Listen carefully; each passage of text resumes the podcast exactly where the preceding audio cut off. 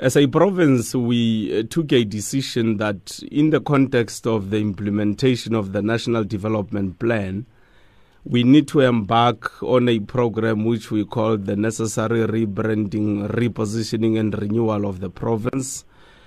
And amongst other things, it means we need to look at people who have made significant contribution to the struggle which led to us having democracy here in South Africa, and we need to then honor our people. The third point is that when you look at the Constitution, Sakina, it says that as, as South Africans, we recognize the injustices of our past and we honor those who suffered for justice and freedom in our land and respect um, those who have worked to build and develop our country and believe that South Africa belongs to all who live in it. And, and therefore, it's in this context that there's a province, we thought that uh, uh, because Moses Kotane is one of the outstanding leaders of the revolution who fought for this country, he sacrificed for the country, left his family, went into exile, and is one of the people who upholds high moral values, which uh, manifest what the ANC stands for we thought it proper after listening to the people that we change the name of the province to Moses Kotane. Of course, that is done in line with the Constitution of the Republic of South Africa. And then uh, the obvious question that keeps rising, and I see even from the messages that have come through this morning, uh, Premier, people are asking whether this is something that the province should be prioritizing at this point, given uh, that there are so many other challenges that you face it's not that we are prioritizing to be a, a, number one item in our agenda. There are many things that we are dealing with on a daily basis to change the lives of our people.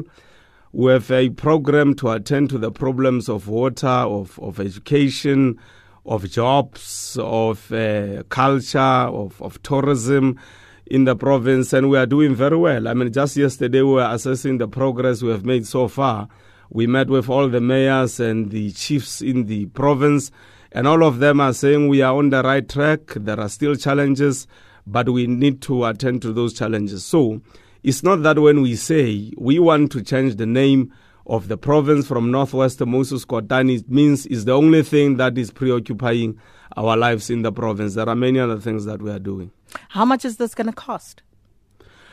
We, we cannot, we need to put things in context. We, we can't attach a price, price tag to the contribution that has been made to the revolution that brought democracy in this country to Moses Kotane.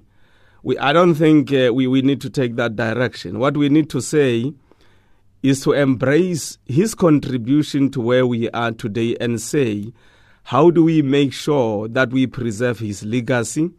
How do we make sure that, in line with the preamble of the Constitution of the Republic, we honor him as one of the leaders who suffered uh, against uh, injustice and he fought for freedom of our land? But we have asked the Department of Finance in the province to look at the, the, the, basic. It's minor things which are going to be contributing to cost, and those things relate to things like if in ultimately the name changes, it will be stationery, uh, changing the website, uh, the signage, and the registration plates of the motor vehicles. This is very minor.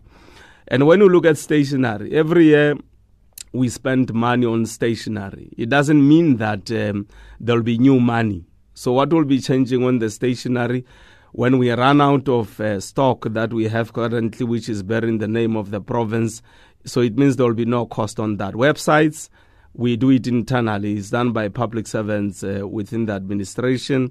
The signage of the provinces, when you move from all the provinces in South Africa into the Northwest province, you will not see one sign that says, Welcome into the Northwest province. So it's only after changing the name that you'll have it. So we don't have it as we speak now.